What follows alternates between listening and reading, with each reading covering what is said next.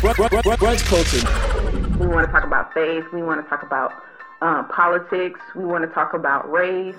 We want to talk about pop culture, literally. We did. Everything, everything, Everything is up for discussion, and that's what brunch culture is about. About, about, about. It's about a thing. Uh, yeah. Feel real good. Wave your hands in the air and lick two shots in the air. Brunch culture. Uh, yeah. Brunch, brunch, brunch culture. Brunch culture. Brunch culture. Brunch culture. So for old time's sake, I'm gonna kick it off with what up world, you are tuned into Brunch Culture. I'm your boy Randall Keith, and as always, I'm joined by my incredible co-host, Miss Lisa V. What's up, world? Yo, we haven't done that in forever. That was like our signature. That's the way we started. I guess sometimes you, you get a little, you feel like you get a little grand and well, I to say grand, maybe a little bit more experience. Then you feel like, nah, I don't need that no more. I'm good. But you know, the old things always work. You got to stick to the oldies. The oldies work. Yeah. The oldies but goodies. They always come back. Hey, fast. They just keep going. There's nothing new under the sun. That's what it is. The same thing. My mom used to always say, the same little things you trying to get get away with. I done did. Been there, done that. I wrote the book on it. You just ain't read it.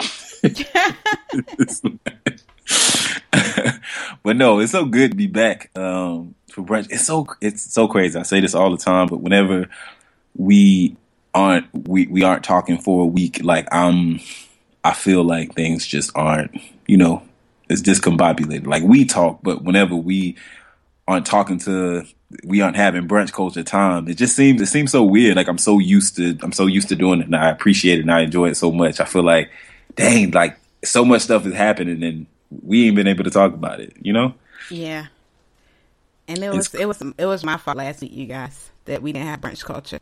Nah, it's good. It's you know, we rock for each other. One of the things that I appreciate no, for real, for real. One of the things I appreciate about us though is like we make it happen. We we really like, you know, stay up late, wake up early, you know, take over roles and do all this stuff to like get it done. I appreciate that because I've heard some other people that work in other situations and even other people that have other podcasts and it doesn't work like that. And I'm just, I'm like, thank God for Lisa. Thank God for Lisa. I should be like, no, for real. I'd be like, Lord, just thank you for Lisa. Like, whatever happened, just let us work out. Because I just can't imagine. You know, sometimes it's it's it's just like a group project for school. Like, you gotta everybody needs to be engaged ideally and you end up having the one or two people that do everything and you have literally those other people that's just kind of like i don't really care i don't want to do nothing i'm chilling or i want to be there to get the a but i really don't want to put in the work that we need to get the a and that you know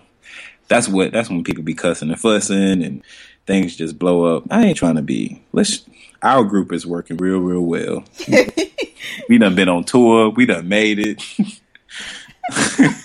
we are right. we done been on tour. Last last weekend was just crazy cluttered for me. I was just Yeah. like sometimes and this is where I need to be more like Randall. He's organized. I'm not. so sometimes I overlap things in my schedule. so my goal for 2016 is with all the different things we have going on, and I anticipate things getting bigger for our each individual endeavors.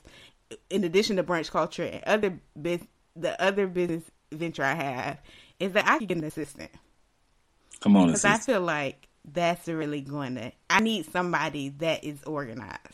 Yeah, come on, assistant. Well, I mean, Siri works now. You got you have Siri. It doesn't. It doesn't. It's not the same. I I just have to get better about writing stuff down because I You, yeah. The trick is you got to write it down right then, like right at the moment you find out about it, or even my my downfall used to be possibilities. But when you find out about it, put it in your calendar and put it as a possibility. That way, when you go to check your calendar, you see, oh, this might be. You know, let me follow up on this and see if this is actually a thing before I make these plans. Yeah, because I like almost like for something important, double book two different people, and then I had to call the other one of the people's assistant, and I was like, "Hey, can you push this back?" Because I didn't realize like double book, so I got to get better about that. That's one of my, I guess, New Year's. I hate New Year's resolutions. Yeah, no, say but don't make it a New Year's resolution. You're not I gonna do to it. start tomorrow. I don't need to start. Yeah, I need to start right. now. I don't need to wait till That's the new good. Year. Look, I like that. Like I was gonna say, nah, not a New Year's resolution. Those things suck. but one of the things that we missed out um, this past week for the scroll, um, I mean, the past two weeks was when we here last week. We missed out. Soul Train Awards. It aired not Sunday, but the Sunday before. Um, It was and yeah, it was really, really good. I, y'all know, I'm, I'm the biggest fan, and I, I'm a stand for Boyz II Men. And when they came out and performed, it was a wrap. Like, actually, it was kind of cool too. I forget how long I've the Boyz II Men stand. Like, I literally got four different text messages from people that I went to high school with. That was like, "I know you watching the Soul Train Awards. I know you like living right now." And I'm like, "Yo, I forgot you knew this." But I've been on Boyz II Men. I want to say even since I was in elementary school. Like it's real, it's it's real, real bad. But yeah, like when they they started performing, it was dope. Jazmine Sullivan. Oh man, like y'all don't. I, and I've seen her in concert as well, like live in concert. But it's it's it was just dope. The award show was good. It was good music. People was taking it back. Babyface, I knew has written so many songs, but like just kind of seeing it all happen and everybody mentioned these songs, you like, dang man. And I definitely went to iTunes. I started downloading like old music. It yeah, iTunes. I have a streaming service and I still be buying music. It's really bad. Like that night, Whip Appeal, which I thought I had Whip Appeal, but I went and bought Whip Appeal and Ready or Not from After Seven. I was like riding out to it. You just, yeah, it was dope. It was really, really good. I, I was excited. Shade and all, Iggy Azalea, Shade and all. Erykah Badu actually did a really good job um, hosting. Everybody was like, I knew it was going to become a big thing when she said the whole thing about like Iggy Azalea not doing rap. What she's doing is definitely not rap, and everybody was like, oh. I kind of feel like it was a cheap shot though, like, cause I'm like, uh, I mean, you know, like, well, I mean, where right is he? that we doing now. Right. but it's like, you know, where? I mean, she's not even really on the scene. Like she's kind of taking a step back. So I don't know. I mean, it was funny. It was definitely funny, but it was like, ah, I don't know. But she definitely she apologized. She apologized. Did you see that she like apologized and she made the whole know where she apologized and she was like she she apologized for her daughters because her daughters actually like Iggy Azalea. They listen to her music all the time. Well, I mean, I Um, mean, actually, Iggy might should thank her because she made people think about her again. That's so. It's, true though. she's It's she true. almost became. I mean, it's it's it's like sh- she's since T.I. kind of disassociated himself from her, she became kind of irrelevant. She's almost as irrelevant as Bow Wow and Erica Mena's relationship. So I I mean, people report on this relationship. Like, what does it? What does it mean? Why? Why are we talking about this? I've sometimes, and, and apparently, this is people like some people. I don't even know who these people. Are. I feel like in my mind, it's little kids that are like in middle school, just got their iPhones, and they're like, "Oh, you know, I remember my big brother talking about Bow Wow being on 106 & Park, and so I'm to follow him." And oh, his fiance's name is Erica Mena, but it's yo, who cares? Like, what is? And I mean, I I just don't, I don't understand. I would say this about any. I'm the person that's like, your relationship should be private. Like, honestly, you really should keep your relationship off of social media and from the world because it's something that should be sacred. Like, it's for you and whoever you're with, and you guys do that. Like, it ain't nobody else's business. But even more so, like, what are you? Erica Mena claim to fame is drama. Like that's that's what you hear. So honestly, anything you say from here on out, I'm gonna think that you're probably trying to troll us, which you are oftentimes are because why? Like that's what you do. So why do people even care about this crap? I don't know. Speaking of other things we shouldn't care about, Ayesha's Curry's tweets about women and uh, modesty. Um, I think she tweeted, you know, I, you know, something about covering up as women. I agree. There's a lot of skin being shown on social media. Some things you should keep, you know, to yourself. But the fact that people went on these long tirades on social media about, you know, freedom with women and like she's trying to shade women who like to wear revealing clothes. I'm like, guys, I don't think that. Like, why do you Yeah. to? Why does it have to be such an extreme? It's just like when the uh, girl Bree gave her dad the purity certificate. It's okay. That's what she did. Let her do it. I mean, why the attack on you personally? If you like to wear, if you don't like to wear clothes, okay, that's you. That's not what I personally would do. But again, why do you feel the need to attack her? She didn't Yeah. call you out. She, if I mean, but as my my uncle always used to say, if you spank a dog, it'll bark. Um, Wait, what is that? if you, it, you know, now that I repeat it, it doesn't make sense. but Okay, when he used to say it'll I used to understand what he was saying. that's all that matter though, and that's probably all you needed to do to make him. Uh, you know how old family members say stuff, and you know what they're saying, and then we try to say Yeah. the other, they be like, "Well, What does that mean? You be like, you know what? I honestly don't know. But when he said it and the way he said, it and when I'm doing whatever I'm doing, I'd be like, I'm on it. yeah." it's like, "Oh, you can't have your cake and eat it too." Yeah, and I, like, "But you supposed to that's eat the whole point of And buying my cake. friend was like, "Well, the point is, you can't just have it; you have to eat it." And I'm just like, "But to me, that's still a stupid." the whole point of purchasing cake is to eat it. It's your birthday. But people like it all the time, and you know they need, and you just go with it. Right, right, right. You you just logically think about it. So this is one of them times where I'm just like me saying it out loud on on the record. It doesn't. It's not really the best thing, but I know what he means by it. Yeah, and that's all that matters. that's really all that matters. No, but Ayesha Curry, I just I haven't read. Actually, I just pulled up the root. Um, they have a, a, piece that says uh, it's titled "What's um, Here's What's Wrong with Ayesha Curry's tweet about how some women dress these days." Um, and so I haven't read. I haven't read this piece. I'm going to read it to I guess get a different perspective. But a lot of people, this became like a big thing. Like everybody was just kind of going in on the fact that, and I didn't think, I thought the tweet that she sent was harmless. Again, I'm dude. I'll preface this by saying I'm a dude, so maybe I don't get it. Um, but she's like, everyone wearing clothes these days, huh? Not my style. I like to keep the good, I like to keep the good stuff covered up for the one who matters. Um, just looking at these latest, latest fashion trends, I'll take classy over trendy any day of the week. I don't think that she was calling out I, I think in, in, in anything, it was more so about her personal style and what she likes and what she wants, right? I don't think she was saying like, "Oh, you are trashy if you if if you don't dress the way that I." Which I, there was a number of tweets that I that I saw where people saying.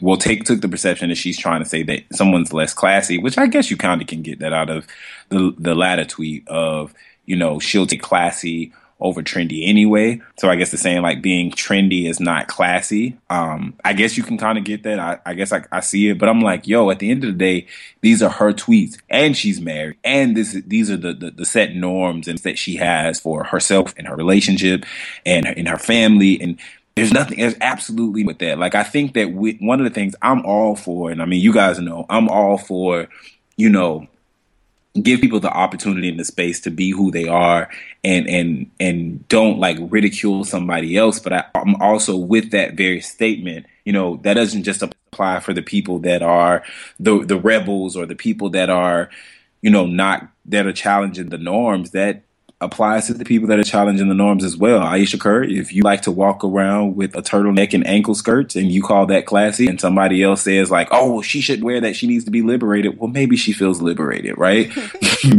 maybe like in her, for her and her husband, this is what works. This is the style that she herself, and even taking her husband out of the equation for herself, maybe she feels like this is what I want. I don't think there's anything wrong with that at all. Um, and so I'm going to read this piece. I haven't read the piece. Uh, sorry guys, I'm not prepared in that regard just because I don't know what the, the counter argument is. Maybe we'll follow up with this next week. Um, once I read it, now I'll get some because I don't, I don't really know. I want to know the other side. I, I see the tweets of people from the other side, but it all harps on like their people are taking offense to what she's saying by thinking that they, they're, they're calling her that she's calling them trashy or not classy. And I'm like, well, I don't really think that's what she was going for. I get how you can get it out of that, but I don't think that's what she meant. Yeah. And I mean, I just, I think people just have to think a little, just, I don't know. I see sometimes I'm scrolling on social media and I girl, and she's always posting uh pictures of herself without a lot of fabric and then then she'll post this ta- tangent about men don't respect her and they always um looking at her behind and I'm just like, well, I mean, I don't know what you it seems like it's you're kind of sending two messages. Um but I guess that's a whole nother discussion. Yeah, but even with that, I think that like you can be, and, and I know I, I believe that like yo, you still should have to respect a woman, right? No matter what she has on. I think that the the way that sometimes people get there, what they're saying is very true. The way that they get there and they're trying to prove it, it's like, you know what? I feel that I can wear, I can actually walk in with nothing, and you shouldn't, you shouldn't like subject me to just being a piece of meat. That is honestly, I believe that that's true. I think the one thing that you have to realize is that that's probably what's going to happen because everybody is not as enlightened, as informed as you. Some people are just extremely ignorant, right? Um, but I also believe that, you know, there are like, I feel I, I feel in, in, the same regard. Like, yo, th- there's a responsibility as a man for men. You have a responsibility to, you know, watch how you how you do things. Make sure that you are looking at a woman as more than just a piece of meat. Um, but I feel like at the same time, you know, as a woman, you kind of have to understand. Not that you know you can't continue to challenge that norm, but you have to understand that you know what you probably are going to run into some guys that aren't going to treat you that way because they're just ignorant. They just don't know. Like, you know what I'm saying? Like, people haven't gotten to the places that you've gotten. So, I, I believe in challenging it, and I do believe that, like, yo, a woman can can be. She doesn't have to be dressed like a nun, and a, a dude. She still should be able to expect a man to like treat her a certain way. Absolutely. Um, and been in, in the counter of that, I still believe as well that like you kind of got to understand if you run into some ignorant behind dudes that just don't know better, then that's you know that's their thing, like whatever. And I I think, and I wasn't talking about like being looked at even just as a piece of meat, but it's the level I think of respect you're gonna get. Like if you if you're even be going going beyond men, like jobs and you know there are certain things that on like you like you were saying relationships should be private. Or if you want to be looked at a certain way just in society you know you have to present a a level of you know discretion especially online because that thing those things are going to follow you. Now i don't think you have to dress like a nun or you have to like have this perfect online persona but there's still like a level of thought you should place into what you post I mean, I can I can see that. I think I, I think um I think one of the things that it, it comes out of these conversations and why it's so it, it's kind of tough. It's because for so long, so many uh, norms, societal norms.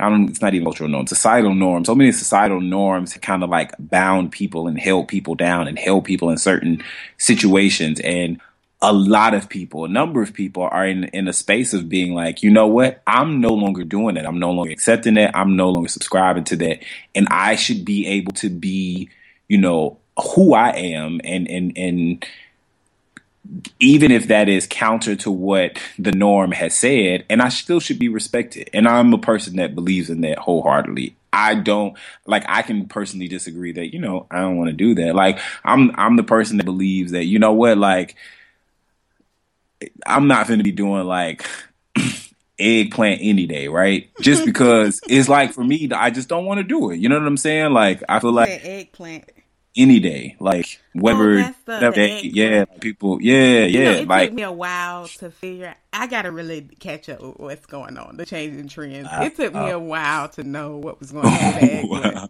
Yeah, I know. I, I didn't know until what's name. My female best friend. She was like, uh she, she I'd send her like the eggplant emoji and I was like laugh laugh out loud I'm just joking. And she was like uh you don't participate in that. And I was like what? And she was like you know it's like an eggplant day. And I was like no didn't know that Sorry. She's like, yeah, that's like a day where everybody posts, and I'm, I'm my thing. I just don't want to do. You know what I'm saying? Like, I don't want to do this my thing. But, but like, if you're somebody that that does it, that's like your thing. I, I do. I mean, it's your social media account. That's what you want to put out there. That's fine.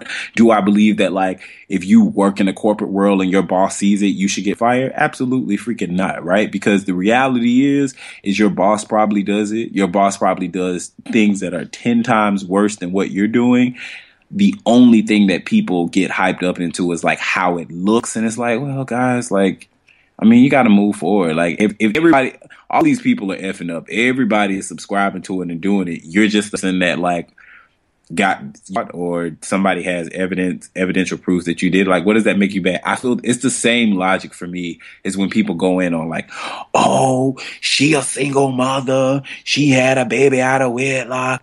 But then like y'all having sex and y'all not married. Like I, my mind, I'm just kind of like, but it's the same thing. The only difference is she got caught. Like, shut up. It, you know what I'm saying? Like, it doesn't. For me, it's just like it's not even a thing. So I, I get, I get where it comes from. I get why people do it. I just, I, I feel like you know, it comes to just in the, the very way that you want a person to respect your thoughts and your beliefs, you also have to respect that person's thoughts and beliefs. You could disagree with it, absolutely. Um, and I even saw the comment, I people like asking questions about it. I don't think it was bad that they like questioned it, but I think I, I say to people in this, in that way of like, okay, well, these are her beliefs, right? You have a Twitter, you have an Instagram, you have a Facebook account, you have a voice and a platform. You're absolutely you know, you can use that voice and that platform. But think to yourself, like, well, I mean, if I want to be free to wear whatever I want to, then shouldn't she be free to like wear whatever she want to? And if they just be like, you know what, I just don't agree with the chick. It's kind of crazy. I wouldn't want to have to live that life because I've been liberated and I'm free. And yeah, I wouldn't do it. And that's okay. Like, keep it moving. Shut up why is this like having these Twitter debates and battles over this woman saying she don't want to dress a certain way? Now, if she was on her Twitter and she was like, "Oh, you know, these hoes out here dressing like any old thing, I ain't one of them," then, uh, you know, we have another discussion. But if she's like, "I just choose to be this way," don't keep choosing to be that way. Have at it. Enjoy your life. Let let Mrs. Curry live. Yeah. They seem to be I I posted I saw not not posted I saw that somebody was like going in like it's these women jealous of her. And I'm like well I don't know if we can go to that extreme. But um I mean I think people got offended but I don't necessarily that doesn't necessarily mean that they're jealous of her. Yeah. Um so it's just it's all kinds of battles. And I'm just like guys I'm pretty sure she's just at home cooking because she has a cooking show and she's really unbothered by all of this. And y'all going on and on and on. Like, really, just do something productive. It's funny. I actually found out about it from a video that showed up in my Instagram Explorer. But shout, um, shout out to Instagram for this Explorer page. Sometimes I really hate it because I feel like I don't know where y'all, why y'all showing me this stuff for these people. I don't follow these people. I don't know these people. But I realize it's like based on the people you follow, what they like, what they look at, and they like filter all that into your stuff. Um, but I found out about it because she made a post with her daughter about what they were going to be cooking. And then I looked in the comment section, and of course, somebody was saying, Oh, I guess you're going to be cooking it uh, fully clothed, or and I think it was like a nun outfit or something like that. And I was like, Wait, what happened? So then, yeah. yeah people have to get lives.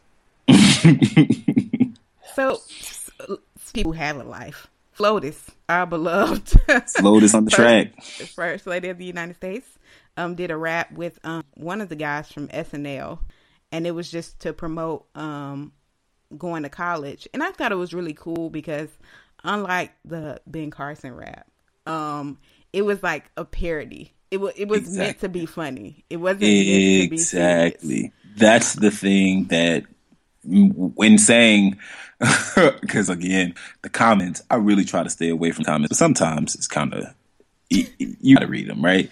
So one of the comments was like, "Oh, Ben Carson has a rap too, and everybody only likes it because you know it's the first lady and yada yada yada." And it's like, well, no, this actually was done pretty well. She is, you know, sending a message. It, it's kind of like it's a satire, right? She's sending a positive message, but she's also like kind of laughing at herself which that's always that's typically can always be done right. Like Ben Carson was on some serious. Um, what the dude said he was a a Republican Christian rapper. Christian rapper. It was so much. there. It was so loaded. It was. It was a lot. And this is this is his lane and his genre. Don't take and like Randall. yeah, it's just like bruh, like that's not even you know what I'm saying? Like this dude really thinks. All right, keep it moving. But Flotus came out with something that's positive. It's in line with what she does. She, you know what I'm saying? She promotes uh Reach Higher and getting children in college to go to college. And so she makes a, a, a parody of it in a rap. And honestly, the lyrics was actually she shot she shouted out the south side of Chicago like off the off the top. Like that was like one of the first lines, which I'm like, yo. And then of course, I feel like she did it in a way knowing that it would be a thing, knowing that people would talk about it, knowing that this would draw more attention to reach higher. More people like wonder why she's doing this rap. More people going to ask questions.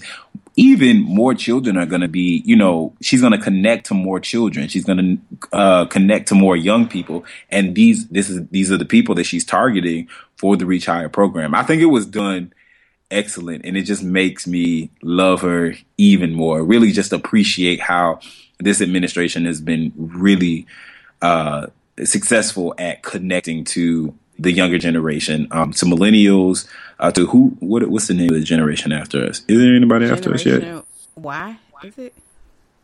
Generation the- Xers. the babies.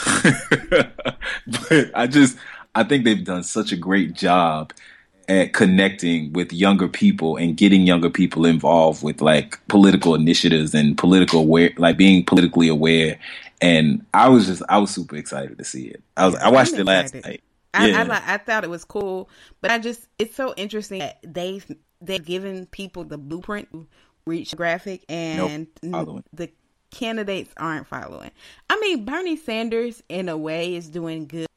The black trying to get the black vote. I say he's to me doing the best job at it um, right now. But um, yeah, it's it's just interesting that they've given the blueprint. Yeah, and and you you would you would think there was no no, no blueprint existed. Um, I think in in everybody's own way, um, they're tr- they've tried to do something a little different, even in terms of like being a part of Twitter and tweeting. Um, you know, tweeting what they're doing or tweeting facts about their campaign or tweeting about um, each debate, like before the debate comes. People are posting Twitter saying like, make sure you're watching and stuff like that. I think, I guess they've taken those cues. Um, I also think that uh, President Obama and First Lady Michelle Obama, I think being the, there was a lot of light behind them being the first uh, black couple. Um, and I also think it was another light, a light behind them is because this is authentic to who they are, right? so Yeah, they listen to hip, swag. yeah, they listen to hip hop music. They like fashion. They they you know they have young daughters, and so they want to be part of the culture as well. Like so, their favorite favorite artists are some of our favorite artists. Like I think that helps as well. That they don't have to kind of try to you know what I'm saying. They don't gotta okay. So what's the new trend? Who is Kendrick Lamar? What's his last song? Okay, let's use that. It's like nah. I actually heard that. I kind of went to go buy that, and I like this song, so I don't mind working with her. Yeah. So whoever the next Flotus is, I just, I just, Whew, it's a lot. It's like you got big shoes to fill. I don't think you. I think it's gonna be. Do you call it F. Godis, first gentleman of the United States, or first husband? oh, you talking about? Um, F. Hodis, or I don't even know what. Do, I don't know. I It's funny. how been saying that. What are we gonna? Yeah. What are we gonna call Bill, he's already been the there. Clinton? Yeah, I, I feel like This isn't new to maybe it's just gonna be. Yeah, I'm not not as new to him, but like his role. Like, what do we do? We call it the first gen- gentleman. One of my homegirls, she's like, it's gonna be the first. dude. She's like, it's gonna be the first dude. We gonna call him when like Hillary Clinton. went in. It's gonna be the first dude. That's what we're gonna call it. Like the first dude of the United States. Because what else do you call him? Like the first husband? He's a former president. Like, I don't know. Former president of the United States. That's what we'll call it. I'm just thankful for, you know, the fact that it's not going to be Ben Carson and his. No shade to his wife, but we just can't go from Shell. we can't, and it's it's just. Yeah, I don't know. I, I don't want to say anything else because it's be You, offensive. you try. I've already. I think I've you are already- trifling, yo. Why am I trifling? no, You're I'm trifling. no, I'm not trying. No, you know what? I'm just.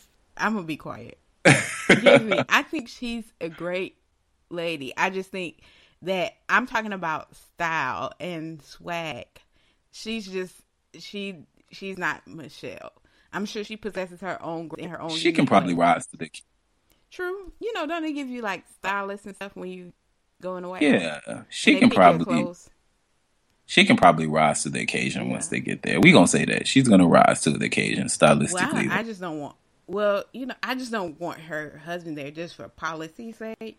I don't think that we need him in office. So, altogether, I, you know, I respect Ben Carson. I think he's a great surgeon, politician. Mm, no, but you know, you know, I'm, I'm, you know, I'm push Rubio as my dude for the GOP if I had to pick somebody. So,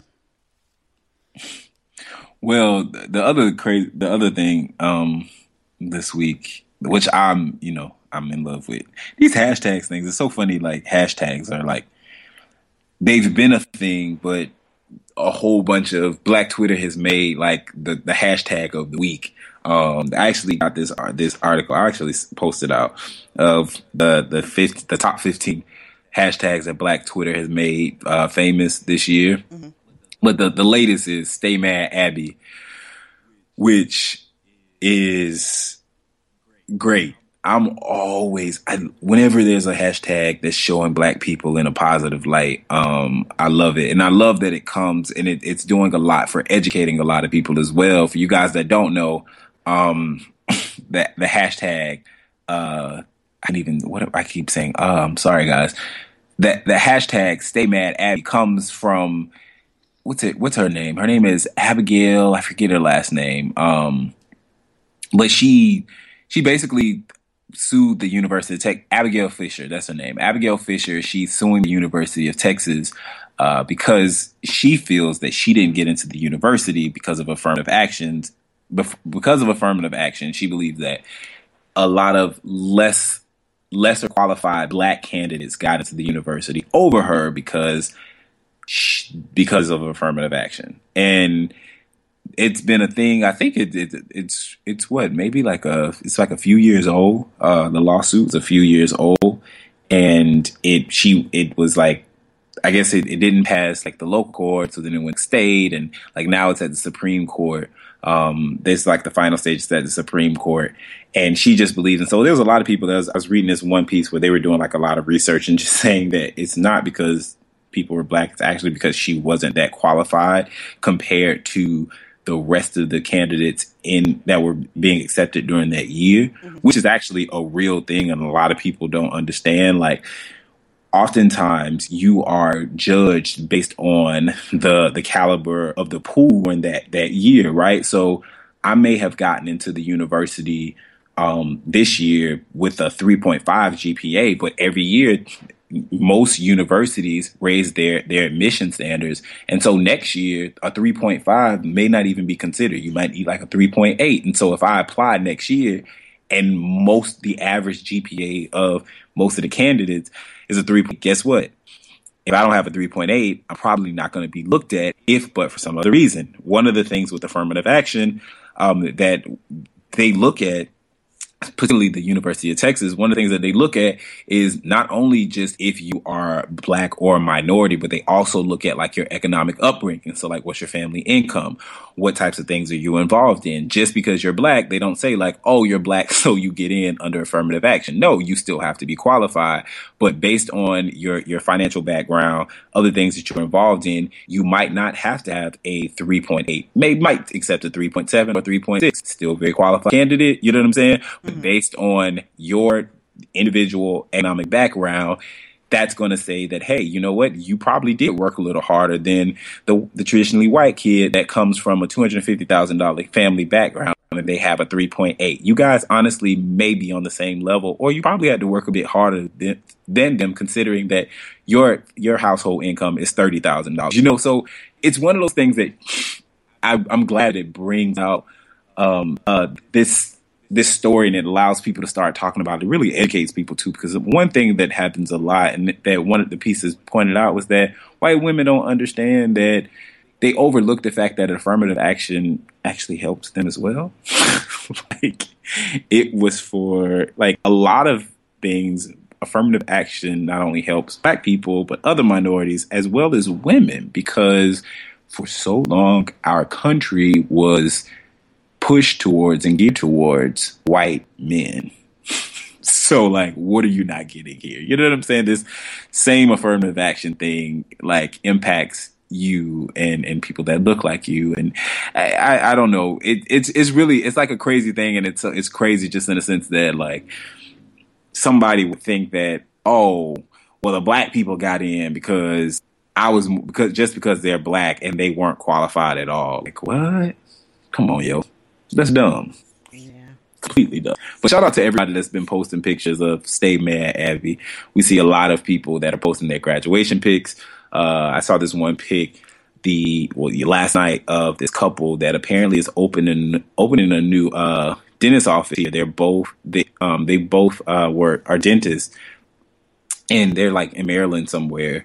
Um, they're both open, uh, they're a married couple, and they're opening a dentist office together um, somewhere here in Maryland. And they posted about it. and It was like, "Stay mad, Abby," and I was just like, "Yo, that's dope!" Because out of this thing that's very crazy and bizarre, you would wonder why in the world would somebody actually think that you know just because you're black, you're just getting thrown into a school and you're just gonna make it and you were unqualified. Like, that doesn't even make any sense. But all right, if you're ignorant enough to believe that, that's cool. But what we're going to do is we're going to take this thing and we're going to spend it and we're going to show you and the rest of the world that, hey, just stay mad because while you're staying mad, we're out here getting it. Like, and we probably weren't statistically going to be the ones that you thought were going to get it, but we're challenging your statistics and look at us now. Yep. So shout out to the hashtag and continue to know the hashtags have power. Trust me, they do. they really do. We're in the hashtag world. That's what it's about. Hashtag you mad. Why you mad? Stay mad, Abby. hey, folks, stay mad. Well, that wraps up our scroll for this week. Stay tuned for our special guest and our main dish. Chicago, we all know we had to do overtime every night to make it tomorrow. And everyone can really make their dream true. Hey, kid, listening in Michigan, that could be you. But a dream is just a dream unless you go hard. Einstein put it in time, here's a flow chart. Naturally, it won't happen magically, but you can change fantasy into reality so dramatically. If you wanna fight crime, you should go to college. If you wanna write rhymes, fill your head with knowledge. If you wanna stare at grass, don't go to college. But for everything else, you should go to college. All right, guys. So we are back for our main dish. Main dish. Our main dish. This is Lisa coming to y'all from. Oh, Lisa with that. It's Lisa. It's Lisa. It's Lisa. Lisa B. Lisa B. Lisa B. Where's that come from? That BT. You remember how like back in the day when people used to burn your CDs and they would do the whole. They would have like the whole. Be a DJ in the background, and he'll be making you all these mixes, bootlegs. So he used to be promoting himself. DJ Randall's, DJ Randall's, DJ Randall's. Oh yeah, one of my friends that made bootleg CDs. He three songs at the end of every CD he makes for me, and I was just like, "Last time." you yeah, listen to it? I did, and he used oh, to clown about the songs because I was just yeah. like, "What? What is this?" I remember that was a that was a big thing in high school. I used to always. There was some people that rap that I would listen to their their songs. Other people I would just get the CD and just like sit it in the bottom of a drawer or something. Like, I don't. I'm not gonna Isn't listen. that worse than people who make music make you listen to their music while they present? Yeah, they be like, right now, listen to it right now. You can't make a face. You can't be like, oh, like, oh yeah, it's so. This is this is this is this is different from your last one. Right. You don't want to lie. it's good. You just got to be like, yeah, this is you gotta, different. You got to compliment the production. right. I like fire. I like the name, man. The name of the song, Fire. Ooh, I ain't never heard a song called Fire. It made me feel warm inside. but anyway, it's time for the main dish, y'all. Let's get into this main dish. We have, um, as you heard, the third voice on the. Uh, we have a third voice here joining us at Brunch Culture, and it's it's my boy, my homie, um, uh, young dude, just really doing his thing here in the DMV area. Mr. Luke Mon, welcome, Culture Man. Welcome, Hey, Luke. what's going on, guys? I feel like I have to have some clapping hands in the background. Yeah, that thing, right? Thank, thank you for having me. I'm, a, I'm a Abs- definitely a fan of the, um, the podcast.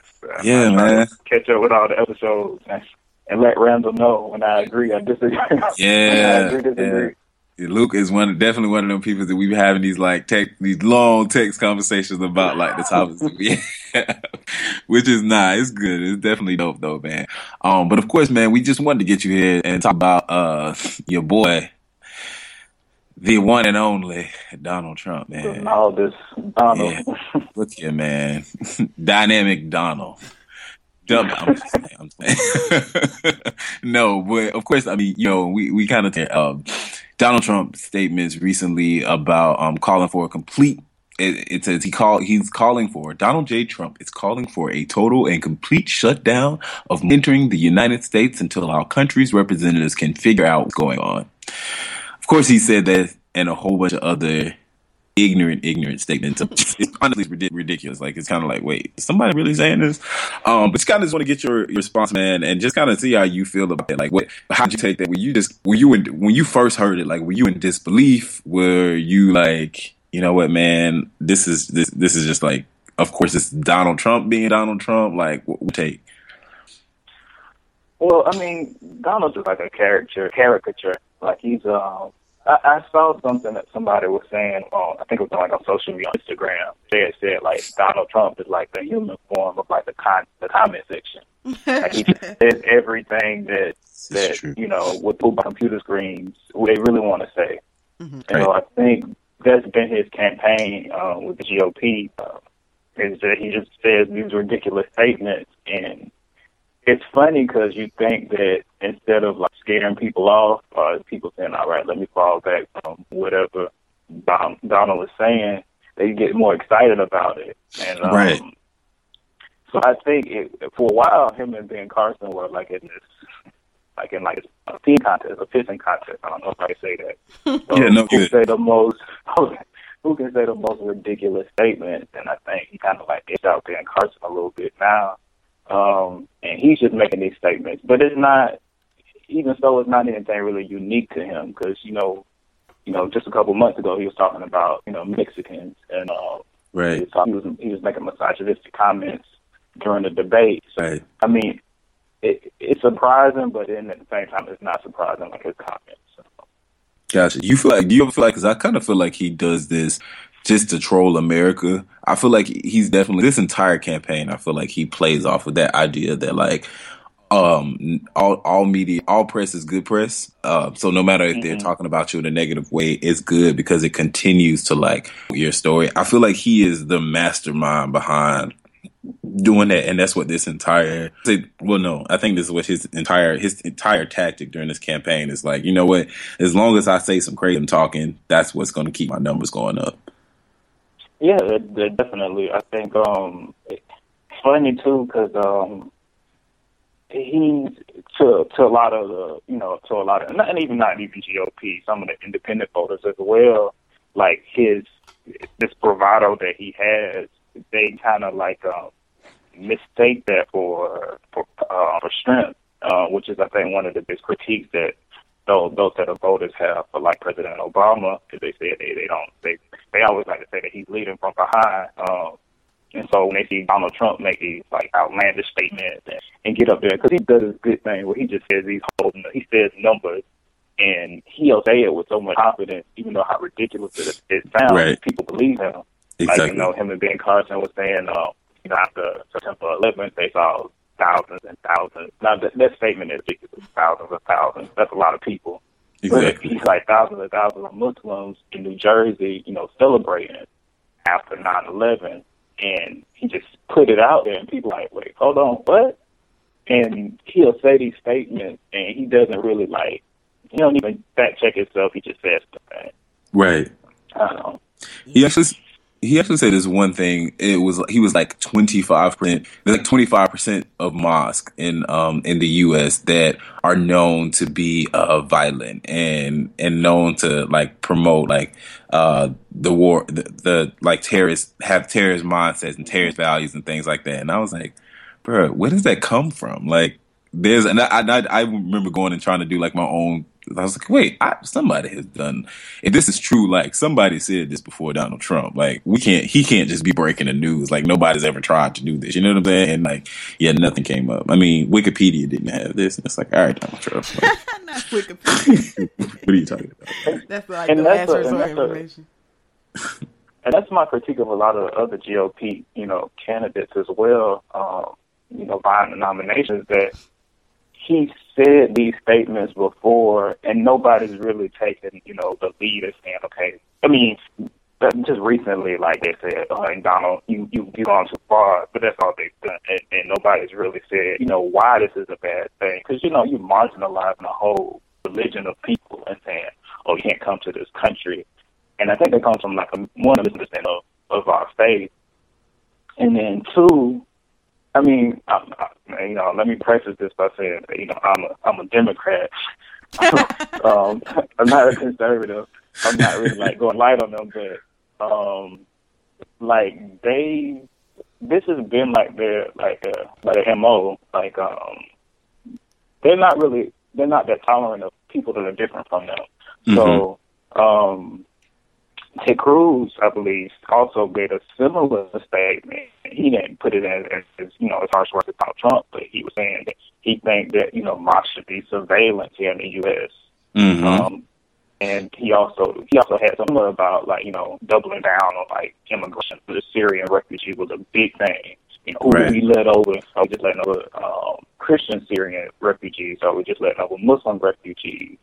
Um, and so these are all like you know their stances on people that look different from them. And um, the same goes with, you know, it's not limited to just Muslims, uh, just uh, uh, the brown people, Mexicans, you know, and they're blaming them for economic problems that we um, that we face in the U.S. You know, they're taking our jobs. Uh, you know, a lot of tax money is going into this. Uh, just a whole list of different things, just to kind of like criminalize and vilify um, the other, the other, the other in this case is people Right. that don't look like the typical, you know, little America white family.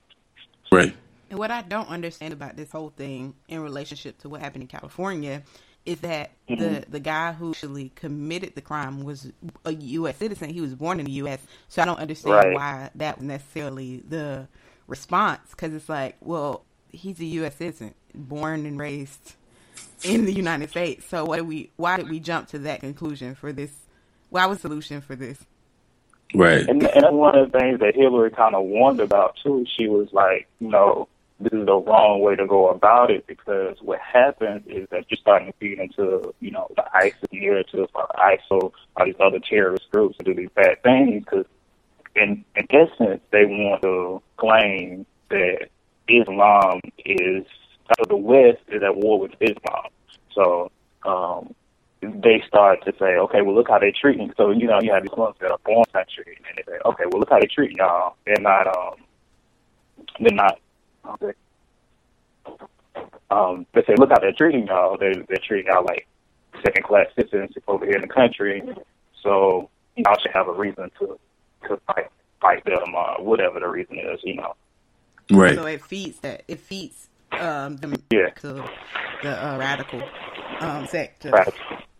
And I think it's important for people to know, just as like there's various denominations and um, the Christian faith. There's various. Well, I don't think I don't think it's called denominations in Islam, but there's various sects of um, of Islam. So, like you know, I, I don't know how it is, but I know like the Nation of Islam is way different than you know someone in the that practices um, Islam, and then even amongst those in the Middle East, there's it's split up into different um, different ideologies.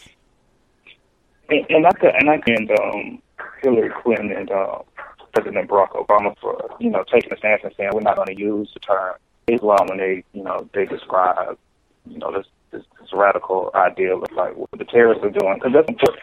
Like when people start to associate Islam and radical Islam and radical, they they make a, a connection between they they don't know how to separate them because those those particular words uh, matter. So I commend uh, Hillary Clinton and uh, President o, President Barack Obama for you know stepping out and saying we're not to when we talk about you know this radical idea, radical fundamentalist idea, which I also have a problem with the word fundamentalist too, that we're not going to use the word Islam and radical Islam together because those words matter.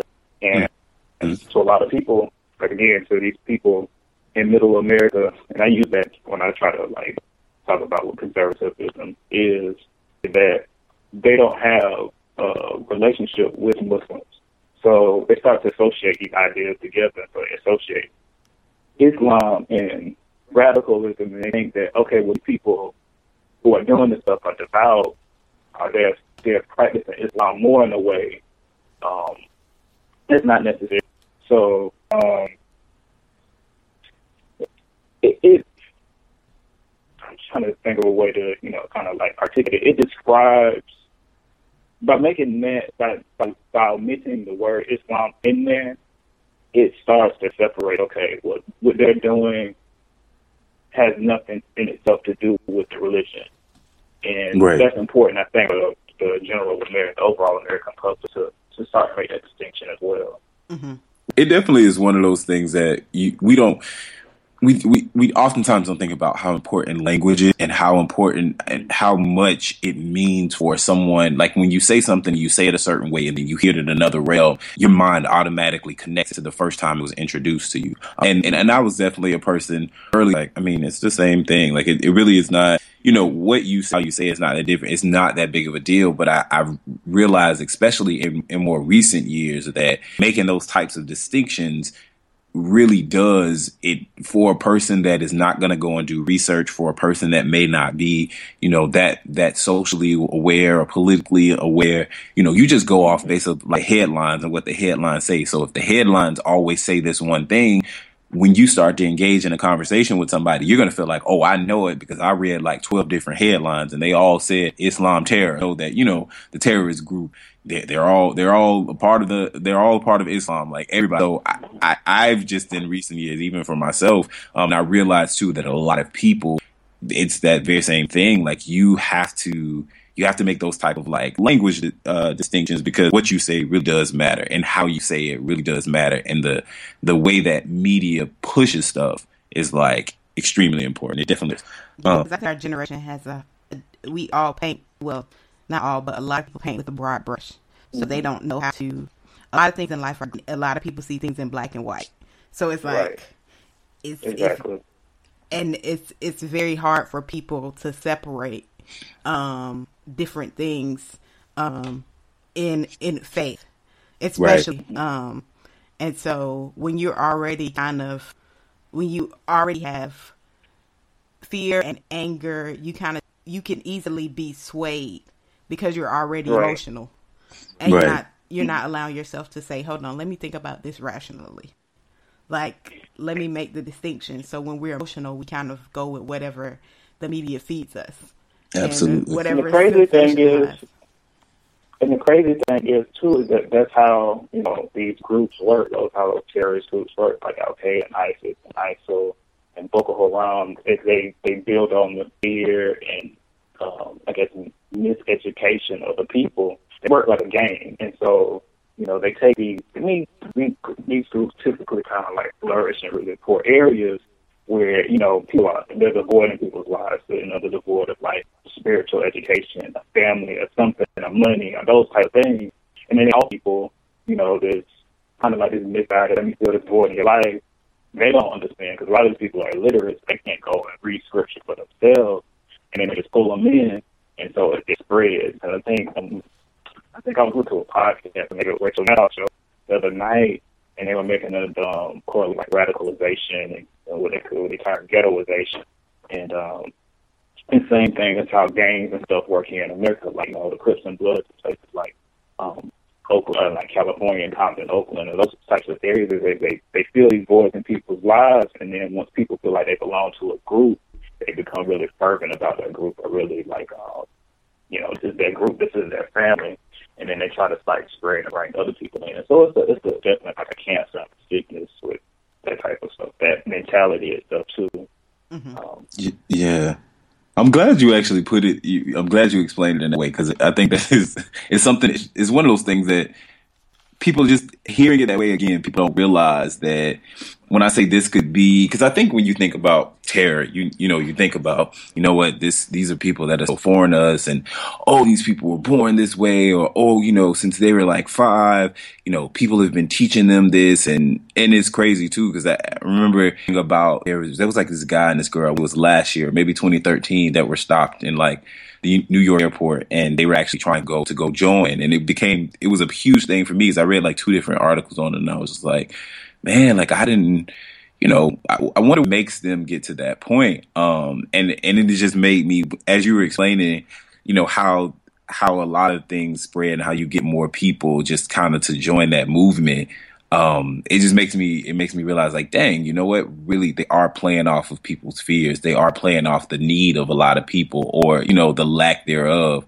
of a number of people much like a lot of games work because a lot of people you know want to be affiliated with something that's bigger than themselves i think that's just something that's innate inside of every human being. We all want to be a part of something. So that's why you have, you know, when people join an organization or when people are like, you know, I I am a part of like, I don't know, the American Cancer Society. It's like all I wear is that. I have a bumper sticker, I got the shoes, I got the socks, I got the underwear. It's like I just go ten times harder because everybody wants to be a part of something that's bigger than themselves. And so if you have people that are like they don't have much and they have a lot of there's like a lot of voids in their life and somebody feels that void they they you know it's like wait i'm i'm gung ho for this and i'm willing to do anything to make sure that i can keep this feeling of belonging if you will so that's that's then um you, then, then when you when you tie in like religion and you know like I did with like eternal life, it's like oh well you know if I got to do what I got to do here to get to you know you know the, the next place after this, the next place after this, you tie in that that ultimate ultimate look. religion is you know people's purpose on earth. But when you tie in that, people definitely go you know definitely go a lot harder. They go harder in the pain at 100. However the the kid say it. So. however the, however the key all saying of from granddaddy luke Say it. so with with that with that being said man is there ever how do you i guess like what what really is your um your feeling towards being um american and also being a muslim and then having to look at like american media and seeing all of these people make you know these outlandish comments about uh your faith and your and your your beliefs. Do you ever feel like extremely i'm sure you feel extremely annoyed but do you ever feel like you know what i wish they would just just do this and that would like resolve you know the way people perceive muslims in, in, in america? Or i wish people would stop doing this and that, that would be um, a way to really like change the narrative and change the rhetoric about you know the perception of muslims in america I guess an important thing to kind of something like I was saying too. I think I was listening to CNN maybe the other day. Um, we just remember they say that the Muslim population um, in America is like one percent. I think it might be a little bit bigger than one percent. Like I think it's arguable. Like what groups they poll in, are they you know talking to African American, African American Muslims, and I think kind of overlook it sometimes. Um, but they say one percent, and so for a majority, you know, get to get back to it, a majority of Americans know a lot of Muslims. So right when they when they look at the news or they look at the media, or they look at you know these reports of you know like Boko Haram and you know how you know ISIS and ISIL and other you know groups, is that there's their own interaction or engagement, you know, per se, um, or lack thereof with a Muslim with Islam. So they kind of like take us and you know kind of like that's Islam is. And Right. Think it's kind of like if I can compare it to something, compare it to something here in the United States, it's like a relationship with black people. Mhm. Um, you know, the media kind of like, you know, this constant image of like, you know, black people are, you know, criminals or they're thugs or they over sexualize black women, they over, also over sexualize black men. Um, and so that's the only perception that they get of us. That's what they see on the wire is what they think black people are like in real life unless they actually know a black person, unless they actually know a black professional, or a black doctor, or a black engineer, a black architect, or those types of things. So Right. they kind of get this this spoon fed a similar type of you know um, perception of people who are Muslim, or people people who subscribe to this faith, and so um, when the media starts to, it's it's kind of like hard for me to look at because they they'll come up that they like you know I was looking at some report too the other day. I like seeing it like you know some they've been tripping lately, but I normally like that. Um, um, um, also portray the picture. So it's it's coming from two sides. So I kind of feel like I'm in the middle sometimes. You know, like you have this group who's just trying to really like use power and control and the sword and violence to and say, oh, this is representative of Islam, and then you have you know Western media which says, oh, this is also the representation of Islam, and then you have like these this percent of the population in the middle, is us, say, oh, well, it's not us um, on other Muslims around the world who don't, you know, subscribe to violence and whatever it is and terrorism and say, oh yeah, it's not us either. So it's a hard, it's a hard, it's a hard place to be in. hmm And I think that um, most Americans um, don't think critically about, you know, understanding like we can't paint. You use such a broad brush to paint Mhm. individuals because, say, as a me as a Christian, I wouldn't want people to judge Christianity based on white supremacy Right.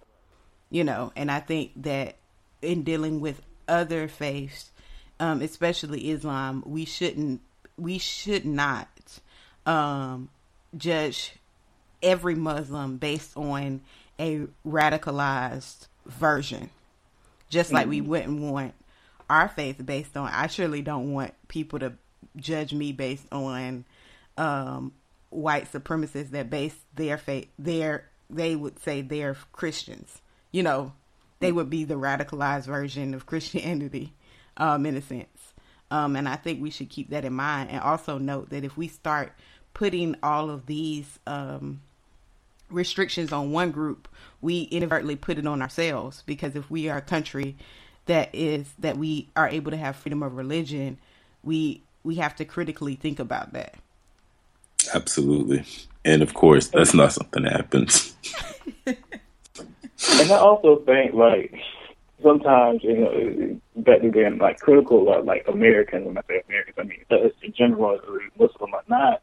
Like we kind of have like um, what we call like historical amnesia, and we don't really like remember all the facts. And so like when we start talking about like, because I hear people say this all the time, and I like history, so I like to research history. That was one of my favorite subjects in school, um, where they say, well, you know, this is uh, they say they don't want you know Islam to come over here because this is uh, this is another you know snippet of like this Donald Trump supporter segment on CNN. They say because this is a Judeo-Christian society, um, Judeo-Christian nation, and you know if they really like study these founding fathers, I think they have like a list of like seven. Out of that seven, only one of them was Christian, and I think his name was um, what was his name? I think it was like John Jay or something. Um, the other ones, of the other majority of them were deists. So you had like Thomas Jefferson, and uh, Benjamin Franklin, and James Madison, who didn't subscribe to Christianity at all. Um, and so they subscribed to this ideal of like, you know, the supreme being. Um, and they wanted to keep that out of the Constitution, and they wanted to keep that out of um, even in like the Declaration of Independence, where it says, you know, all men are created equal, uh, something like that about um, from the Creator endowed with certain inalienable rights. That was a second revision of it because the original statement didn't really have that much focus on God.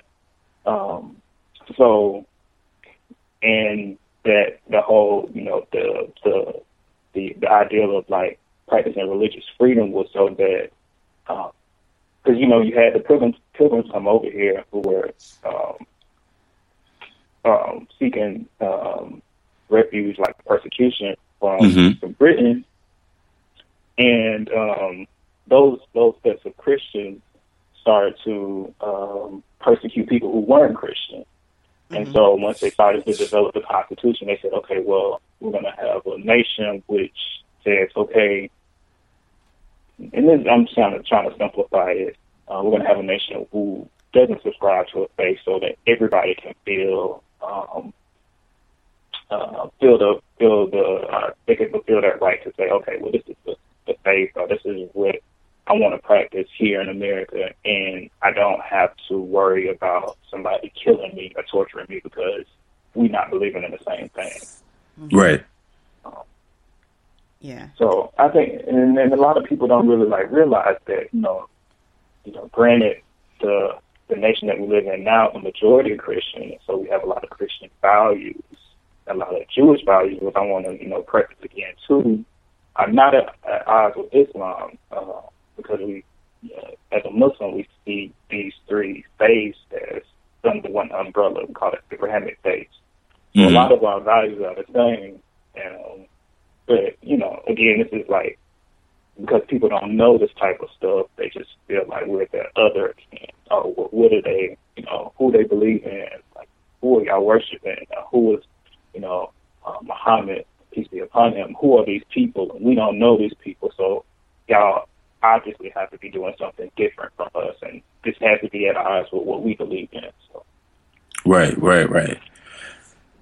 I think I think it definitely it's I don't know, it's so it's so it's so frustrating and then again you have to I think what the one thing I'll say to everybody is to you know to examine yourself to to check your own self and check your own bias because like prior to moving here and I've kind of spoke I think I've spoken I've spoken to actually both of you guys about the um prior to moving here. My I, I really felt like in in a number of ways I was sheltered and that one of the the major ways is that I never had anybody um of a of another faith that I considered like a friend um somebody that I felt like comfortable enough to share stuff with and to talk with and and and move into this area.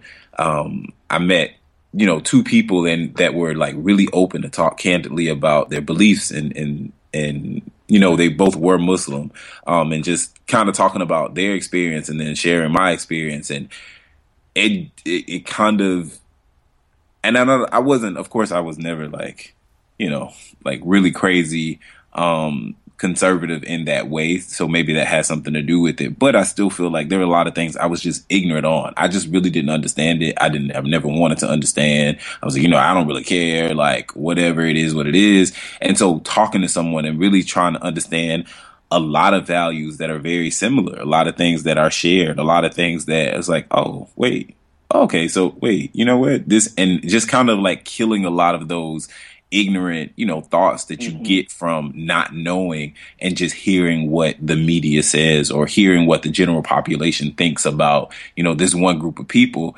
and being able to to say well nah you know what? That's not that's not what I believe and and and this is not what my experience is with uh, a Muslim person. Just the same way, you know, as you were saying, like people have to do. It's kind of like the same thing with black people. It's like, well, you know, you have this perception of what being black is or what it means to be black, and then when you meet somebody that's black, and it's like, wait, all y'all don't like play basketball, all y'all don't like fried chicken and watermelon. All y'all don't listen to rap music. All y'all don't talk ratchet. Like you know what I'm saying? It's like, oh, wait, I now I'm connected to it. So now I really have to check myself. And that's the kind of the that's one of the things that we definitely wanted to do, you know, with talking to you and having you on, which is kind of like get people a, a sense of get people to understand a sense of like, you know, whatever you're whatever you're saying in the media, like, you know, listen to it, but take it with a very, uh, very much so with a grain of salt. Because if you don't have somebody, if you aren't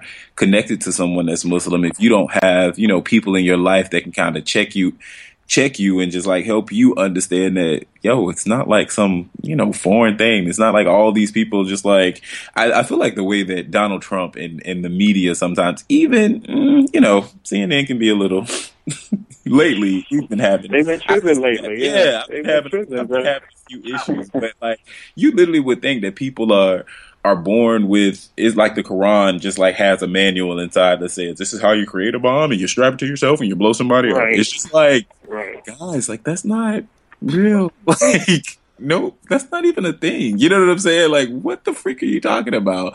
Um, with all these like the ways that people couple, um, just it's like, oh well, Muslims do this, and then all Muslims do this, and and then I think too, the, in the in the sake of CNN trying to get people to be them trying to be fair and allow people to to make their own statements. I feel like when they have these crazy behind people that's on there that are so conservative and they say this dumb stuff like, "Oh, well, we need to we need to screen the Muslims when only the Muslims when they come in," and they're like, "Oh, I think the commentator she was like, well, you don't think we need to screen the Christians that come in?" No, it's a proven fact that the Muslim in the in, in the mosque they they teach this, they teach this. Even those peaceful ones, they teach they teach this same guys, come on, man, this is stupid. I'm just trying to figure out like how would that work though? Like how are you gonna be at the airport? You just gonna say, Oh, are you Muslim or Christian? Like what kind of test are you gonna give somebody? People can lie. Like are you gonna give them some pork? They're gonna give them a box. They're gonna check the box. That, that's what it is. You know how they get the thing, check your race, they're gonna check the box. So what's your belief? and we're gonna go off the box. That's what we're gonna call it. It's The just a lack of critical thinking in our country. It's it's crazy. just like, what are you, what are you doing? and you have to get to know people. I mean, in all, in all, you know, of our major religions, Christianity, Judaism, and and and Islam, there are you know major differences, but the differences on the news aren't the differences that are the differences. Right. Right. you have to Exactly. know them personally and and actually study. You know, for um, people who practice Judaism, they have to get to know a Christian and actually study Christianity to know the differences Mhm. between Christianity and Judaism, and vice versa with Christians and Islam and Islam and Christians, Islam and um, Judaism. But you you can't base it off of uh, of, of news reporters' rhetoric. That's Right. not how you even navigate conversations with people that are different. It's so crazy. It's the craziest thing is like it's so simple that you would think that everybody would get. it. It's like you can give us just the three of us. You can give the three of us the same book, and we can read it, and we're you're probably going to get three different perceptions of what that book was about, right? Because we're going to all mm-hmm. focus on the things that we like, or you know, the things that stood out to us, like. And it's like, so do you really think that just because one person is a part of this group of people that they all think the same? I mean, as we can't even get all Christians to think the same thing. Like, I can't even get like even people within one church to think, you know, all the same thing. Like we all have our own opinions and thoughts. So it's just like, how stupid are you to think that, you know, this the stuff that you're saying about all these people, we gonna check all these people and it's just yeah, it's it's real it's real stupid. They gonna have they gonna get people off the they gonna get people off the plane and be like, all right, look, I'm gonna give you this form, and if you check the Muslim box, then we sending you over this line. Like, what? So what if I don't check no box? Like, then what? What is that? You know? And I guess it's double. It's it's it's it's more on you, uh, Lukman, because you're African American and a Muslim. So they already do that to us as African Americans. Yeah. And, and then I guess you want.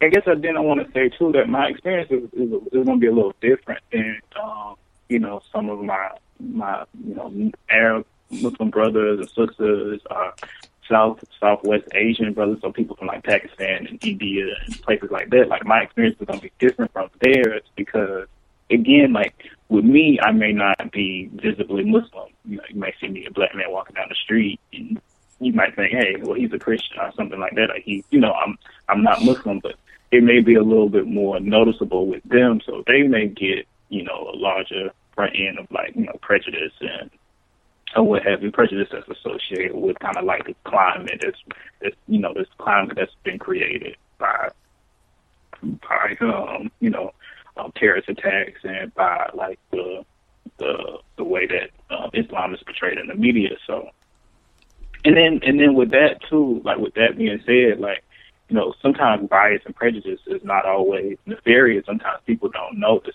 You know, there's like implicit bias and explicit bias. Um, we could be black people can be biased against other black people and not even realize it. Um, and it's just like you know that's why people like statements like what Donald Trump made.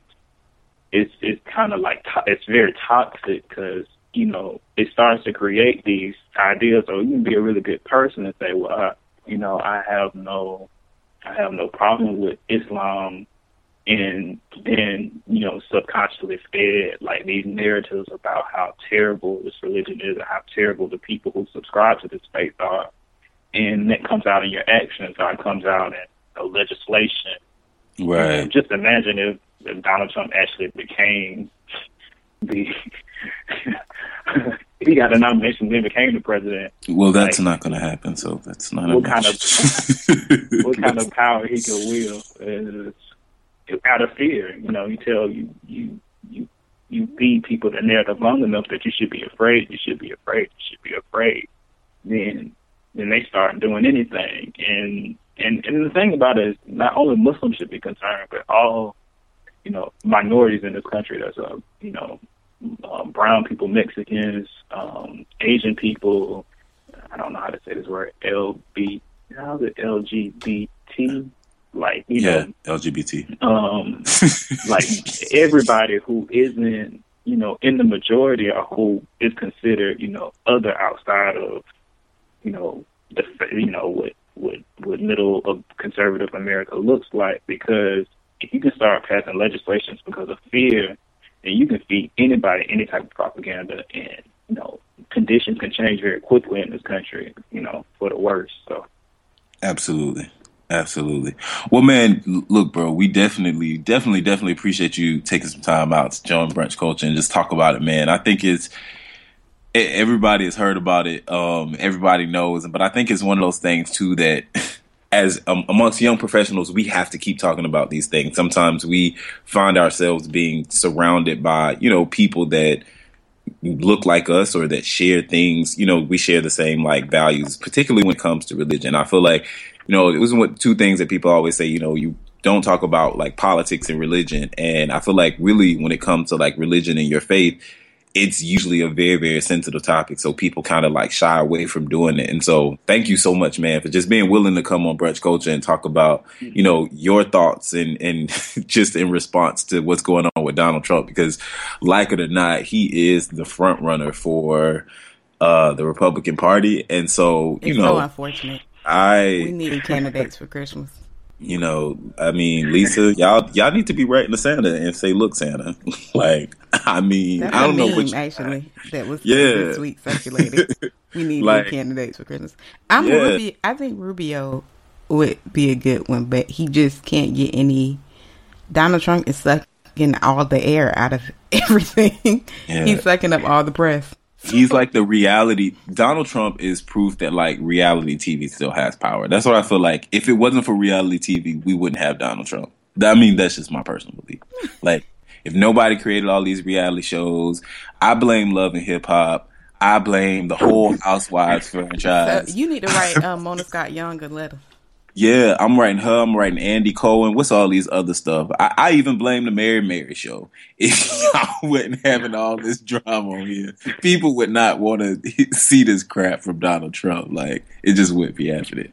But Luke, man, let us know. I did want to say though um, that I think also like when we, a lot of discussion was you know um, focused on like you know like media perception about Islam, but it also is incumbent upon like Muslims, Muslims here in America, the Muslims worldwide to also kind of like you know we got to we got to because people don't understand and they're not always going to take the initiative to go understand and pick up a book about Islam. We have to show them through our actions. So we have to tell them stories about how compassionate Prophet Muhammad was, peace be upon him, to to people, um, you know, from anything as small as like you know animals and plants, how those how those were his teachings, and how he warned us against, you know, following into extremes and extremism, and how we were supposed to stand up for the oppressed. So, like, you know, especially like you know things that are going on here in America outside of you know outside of the bubble of you know the, the current situation with you know with terrorism, we have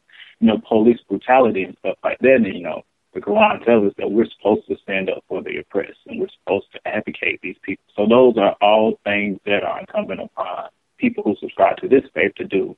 And once we start to change the narrative um, here in America and say, oh, well, you know, look at the Muslims out there, you know, look at the sisters out there with the hijabs on or the headscarves, and that starts to change perception. So like we can't always wait for somebody to do it for us. We have to start doing it for ourselves. So I just wanted to, you know, also add that in there as something that we have to also have to start doing in this country. Dope, man. Proactivity. That's what it's about, man. You just gotta look here, they ain't never gonna want it. You got to give it to them. So I, I definitely, like we said, man, thank you so much for joining Brunch Culture, man.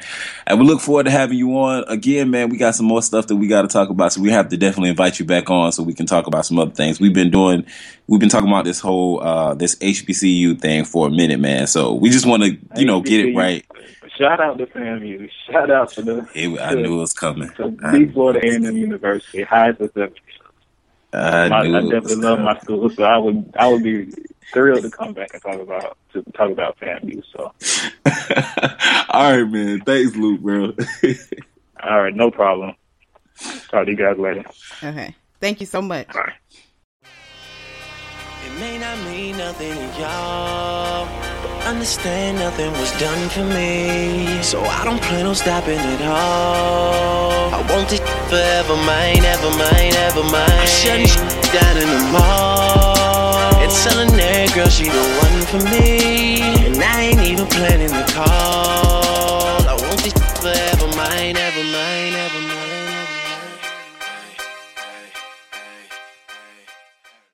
Right, now we're in our toast to roast. Toast or roast. You know, I always say toast to roast, and I realize that it should be toast or roast. Yeah. So you know, I I'm having a bit of an issue with grammar. Yes, it's okay. Um, it's all right. You're just getting some work in the title. That's okay. What seventh grade? I said no, sixth grade. My English teacher was like, "You need some." I said, "I'm not gonna use in real life." How stupid was I? Wow. Um, guess she got the last laugh. Commas really are. Right. Anyways, um,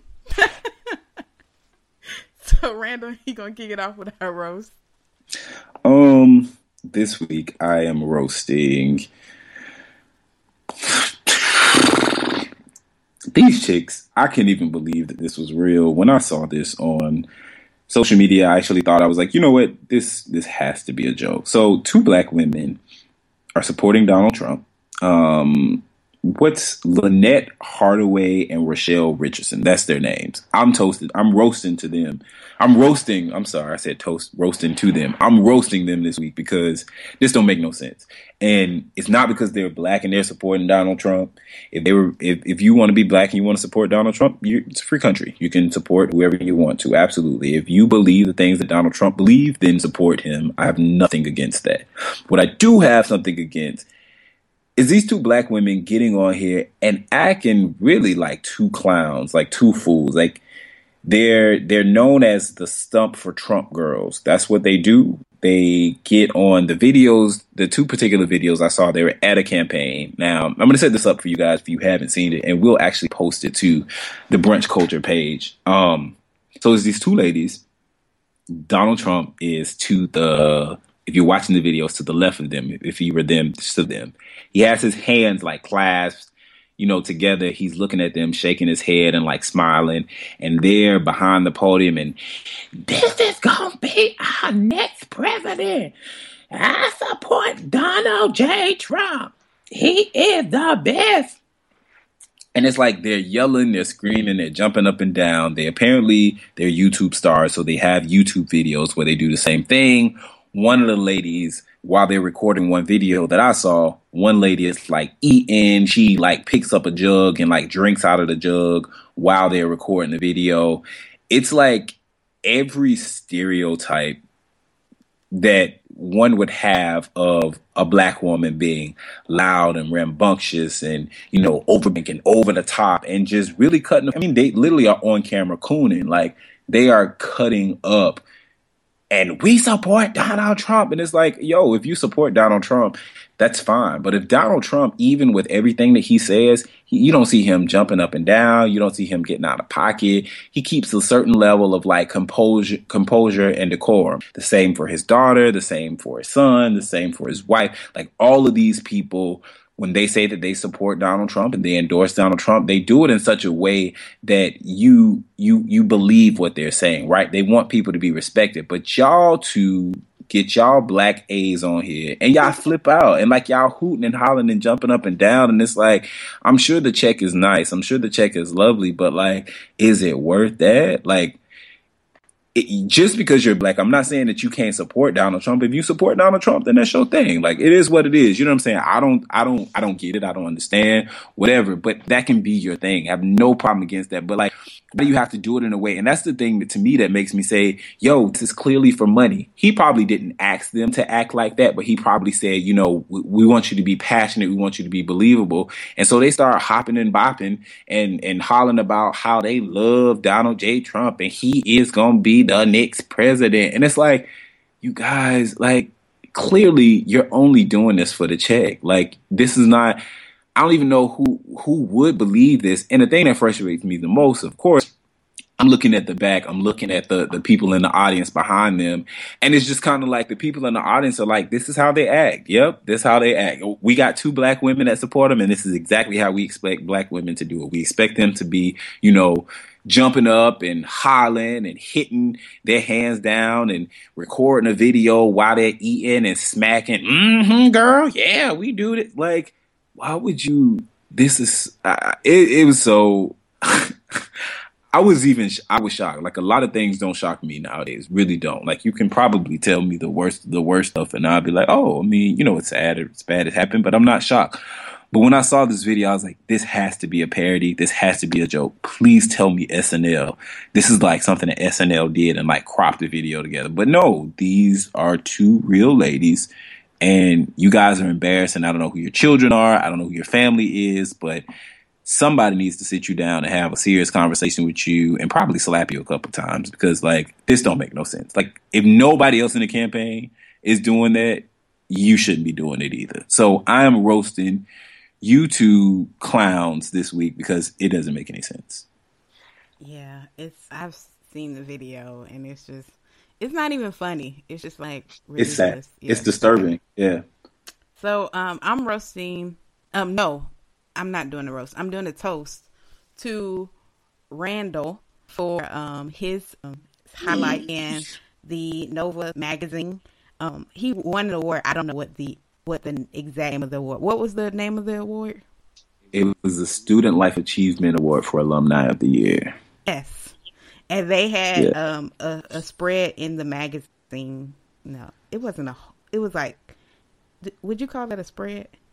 Yeah, it was. It was yeah. like a two page. It was like a two page spread of yeah. of my my life story and my journey. And he was on the picture with Flotus, you know, my fashion idol. Yeah. And if you don't know, he actually opened up. Well, I'm talking about opened up like it was a show. He actually introduced uh, Flotus during his time at the White House, and I'm very, very proud of Randall um, because he went um, to to DC and he got the internship. I don't think you even knew that you had it when you moved there, did you? No. no. Uh, and you got it, and you were really excited. And I I watched your journey and watched you work hard um, at the White House and to get that um to be noticed for your achievement for working hard and for your commitment to public service i think is dope. And um i love it. And i'm really really proud of you. And i just want to toast to you and your success Oh, thank you. That I mean, means a lot. It's so the the amount of love. I I thank you for for supporting me and all of my craziness, especially when I have a million and ten things to do. And I'm like, Lisa, can you record at midnight? Can you record at six in the morning? Can you record here? Like, thank you for being there for that. But yeah, it is. It's crazy the amount of support and love that I've gotten um, through social media, but as well as people actually like that are actually in my life and people taking the time out to to show that love. It's incredible. It really is crazy because I remember doing an interview and I hadn't. I was supposed to get like a transcript of what they were going to write, and so I can approve it. And it was I did this interview. I did like four interviews within like a week span. And so I remember it kind of uh, all became a blur. I remember reading some and not reading other ones, but when I saw this and I actually saw the article and I was like, I mean, the, like the, the, the coverage and reading the story, and I was just, I like took a moment and I was just like, man, God, thank you, because like it's so weird because I feel like in life sometimes we just go go go go go. And you might appreciate the moment but like when somebody you know months later kind of reminds you of this and you're just like dang man. And this even just kind of reading your own my own story and journey I'm like wow this is I mean this sounds like somebody that's really special and here I am trying to like go to the gym because I feel like I need to stop eating so dang much and like it's like oh y'all think I'm special huh so special that I can't stop eating. Um, nah, but thank you so much, yo. I definitely appreciate. It. I appreciate the love and support, and yeah, we doing this thing, yo. We we one thing I appreciate about brunch culture and I appreciate about our friendship is that we can both be great together. You are doing great things, and I'm trying to do great things, and like we are great together. It's amazing. Amen. Support support your friends. Yes. Make sure you highlight their victories. Yes. Because so many people don't. It's tragic. But uh, uh, today's good vibe we want to leave you with comes from um, the case in Oklahoma where the police officer raped um, black women. I think it was about 13 that he raped. And he was actually going to get away with it. And one of the um, women he raped was 17. And they asked her why she didn't speak up or call the police. And she said, What type of police do you call for the police? And I thought that spoke Mm. volumes to where we are in our culture and our society right now, where people um, are have had issues with the police in the past, but now because of cameras, a lot of things are be are able to be recorded and they're able to have proof. But it's like when you have issues or when you encountered a bad cop, who do you call when the police are supposed to be protecting you? And I just I think it it just was a powerful statement when she made it. Absolutely, most definitely. I, I think you said it all. Like it, it, it speaks to a lot of things that are happening around us today. Like when people go through things, and again, it's not saying that every cop is bad, and and people that spew these stories that Black Lives Matter is anti-police, or people that question the police are anti-police. It's just saying that no, you know, I'm I'm pro law enforcement and I want good law enforcement to be out there. But what happens when law enforcement just like rapes me and assaults me? Who am I supposed to call? Do I call like Ghostbusters or am I supposed to call like like who I call? Because there's there's nothing out here. I yeah. It's crazy. Folks just don't understand. But as always, guys, thank you so much for checking out Brunch Culture, for staying with us, for sticking with us. Um, make sure you guys check out our website, www.brunchculturebc.com. We have all of our past episodes there, as well as a couple posts, uh, posts of like blog posts and things like that on there. You can always hit us up on social media, um, at, on Twitter at Brunch Culture and on Instagram at Brunch underscore culture. Um, Lisa is on Periscope as well. You can follow her. her Periscope. I'm just playing, guys. I have a Periscope account, but I Oh, can't. Hey, I don't. I don't broadcast. Well, maybe y'all can follow on Periscope. I I ain't don't got think. Periscope. I, I think I just don't have that much to say. That I feel like people need to watch me live. But make sure y'all check us. Y'all check us out. Check out our social media. And Lisa, go ahead and put your Periscope out there. So when you do broadcast, people can follow you. Is it? Is I that will. Lisa? I, I should. I won't say never because I I say never, and then somebody will get me on there next week. Uh, I think it's Lisa V Fields. It's your same as your Twitter name oh, okay. Yeah. Well, because yeah. it's like a twi- Twitter owns Periscope. Oh, see, learning something new. I didn't know that. Um, but yeah, hit Lisa up um, on Twitter and on her Periscope account. If you follow Um, Periscope, you won't see anything. I just I'm just there to look at people who do it. I can never watch somebody's Periscope from start to finish because it's like they're just rambling. and it's too dang on long for what? Like, send me a video or text message. I don't know.